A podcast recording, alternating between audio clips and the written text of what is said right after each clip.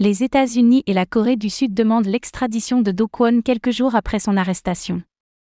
Alors qu'après avoir été arrêté, Do Kwon devrait être détenu pendant au moins une trentaine de jours, la Corée du Sud et les États-Unis ont tous deux demandé l'extradition du fondateur de Terraform Lab. Le ministre de la Justice monténégrin a fait savoir que s'il était reconnu coupable de détention de faux documents au Monténégro, il purgerait d'abord une peine de prison sur place.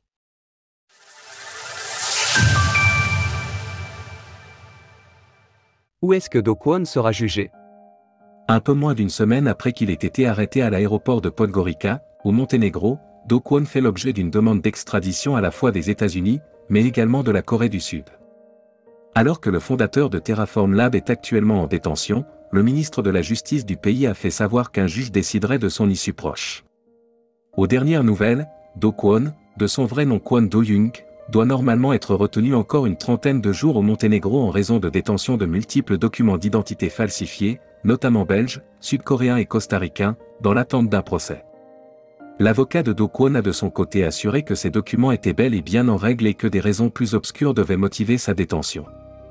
Le ministre de la Justice a toutefois fait savoir que si Do Kwon et son compère étaient reconnus coupables au Monténégro, ils devront d'abord purger leur peine sur place. Ensuite, le futur des individus devrait être déterminé en fonction de la gravité des crimes, du lieu où ils ont été commis, de l'ordre des demandes, ainsi que de la citoyenneté des suspects.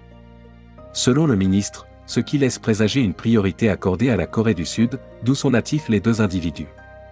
Du côté des États-Unis, l'architecte de l'écosystème Terra est visé par huit chefs d'inculpation, notamment pour fraude boursière et fraude en ligne suite à l'effondrement de l'UST et du token Luna, qui a résulté en plus de 40 milliards de dollars évaporés.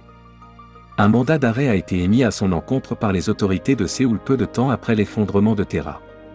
Retrouvez toutes les actualités crypto sur le site cryptost.fr.